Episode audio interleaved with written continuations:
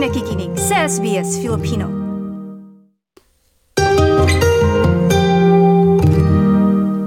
sobrang saya. Tapos parang, parang hindi na kami nagkaroon ng chance mag-iyakan. Parang, ah, gano'n na lang. Wala, wala kami sinasabing word. Parang, ah, puro gano'n lang. parang saya-saya lang namin. Si mama tumatalo. Tapos, yun, picture-picture. Eh, kailangan mabilis lang kasi sa airport. Kasi nga, kailangan mo muna mag, ano, mag-swab test and all. Pero parang nung nahawakan ko sila, parang dream come true. Parang totoo ba to? Totoo ba nangyayari to? Parang ganun yung feeling ko. Hindi makapaniwala ang international student na si Nikki Angkaw na nakatuntong na siya muli sa Australia at sisimula na ang buhay estudyante. Higit sa lahat, nakakapiling ang pamilya ngayong Pasko. Ang kwento ni Nikki ay naibahagi ng SBS Filipino nitong Oktubre sa kasagsagan ng balitang magbubukas ng Australia sa international students matapos ang matagal na pag-asara ng border. Hindi naging madali dahil sampung taong sumubok si Nikki makapasok ng bansa na halos mawala na ng pag-asa. Kaya naman nang makatapak sa Sydney International Airport, tila panaginip pa rin para sa kanya feel so surreal. Parang hindi hindi pa nag-absorb sa akin agad-agad kasi parang ang dami kong mountains na na dinaanan bago bago ako nakarating dito sa uh, where I supposed to be. So parang surreal pa sa akin. Nag-sink in lang sa akin siguro mga after few days. Siguro mga after, ngayon mag one week na ako. Ay parang I'm starting to live a life na sa Sydney na. Parang ganun. Pero nung pagtungtong dito, happy ako pero parang hindi pa talaga nag-sink in sa akin totally. December 14 ang unang naibok ni Nikki pero pinaaga niya ito ng December 7 sa payo ng kanyang mga magulang.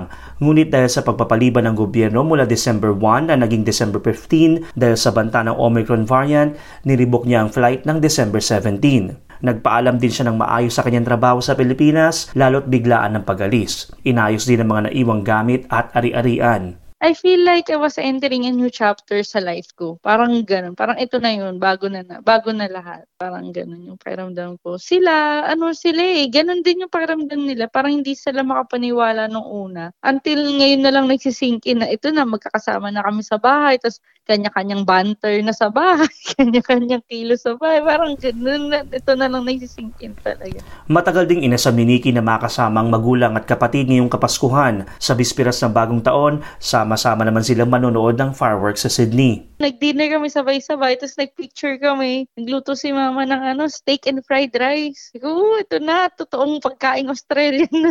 Nag-dinner kami together, tapos nag-picture, tapos sinend namin sa relatives namin sa Pilipinas na ito, finally, sama-sama na kami. Handa na si Nikki sa panibagong yugto ng kanyang buhay. Nagbukas siya ng bank account, nagrehistro ng tax file number, at naayos na niya ang iba pang mga dokumento na kailangan sa University of Technology Sydney kung saan kinukuha niya ang Masters in Information System. Hindi na niya mahintay na mismong pumasok sa eskwelahan, lalo't ilang buwan din siyang nag-online class naglo-look forward ako na gusto kong pumasok ng university physically. Parang new environment. Tapos pinuntahan ko nung Thursday yung university ko.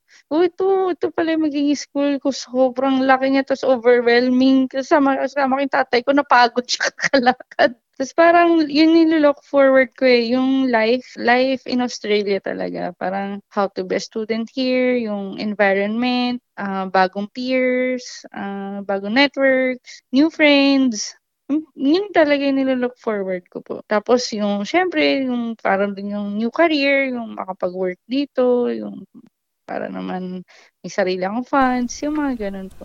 Katulad ni Nikki, tila nakahinga ng maluwag si Mason Havilona, isa ding international student mula sa Melbourne matapos na dumating sa bansa noong December 16. I feel so amazing because finally I, I can't believe I'm already here in Australia and after how many sleepless nights with that final news and then next thing you know you're in Australia so that is so so real na feeling talaga. Ang kwento ni Mason ay ibinahagi din ng SBS Filipino nitong unang linggo ng Disyembre matapos ipagpaliban ng gobyerno ang pagpapasok ng mga international student. Nakabook ang flight niya ng December 15 na nagbunsod ng kalituhan at dismaya. Inabangan ni Mason ng mga anunsyo kung papalawigin pa ba ang pag-urong ng petsa, ngunit pasalamat siyang nanatili ito sa 15 ng Disyembre. Bukod sa inaasam na makapagsimula ng pag-aaral sa Australia, sabik din siyang makasama ang mapapang asawa na nandito sa Melbourne. I felt so happy because finally, not only I can just see her sa screen ng laptop mo, but finally you can touch her, feel her, you know, uh, yung, yung iba pa rin maramdaman yung hug nyo sa isa't isa. And that was one of the happiest moments siguro na na-feel ko. And especially eh, Christmas is all I can ask for talaga siguro. And para sa kanya, she, she pretty much felt the same thing. Parang early Christmas gift talaga siya.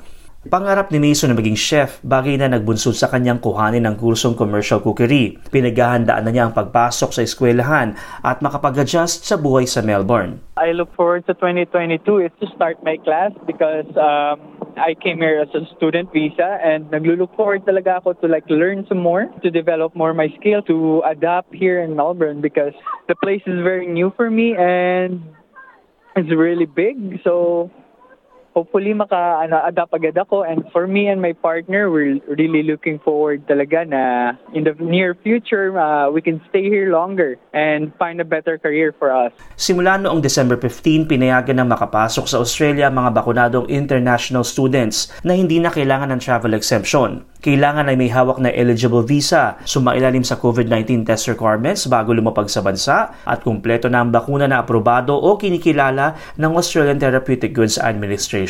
May iba't ibang requirements din ng bawat estado o teritoryo na dapat sundin sa pagtuntong sa kanilang destinasyon, kabilang na ang quarantine at COVID-19 test. Ang istorya ni Mason at Dicky ay ilan lang sa libo-libong international students na nangamba, nagsakripisyo at naghintay para makapasok ng Australia. Marami pa din ang umaasang tuloy-tuloy na ang pagbubukas ng bansa sa gitna ng pandemya. TJ Korea para sa SBS Filipino.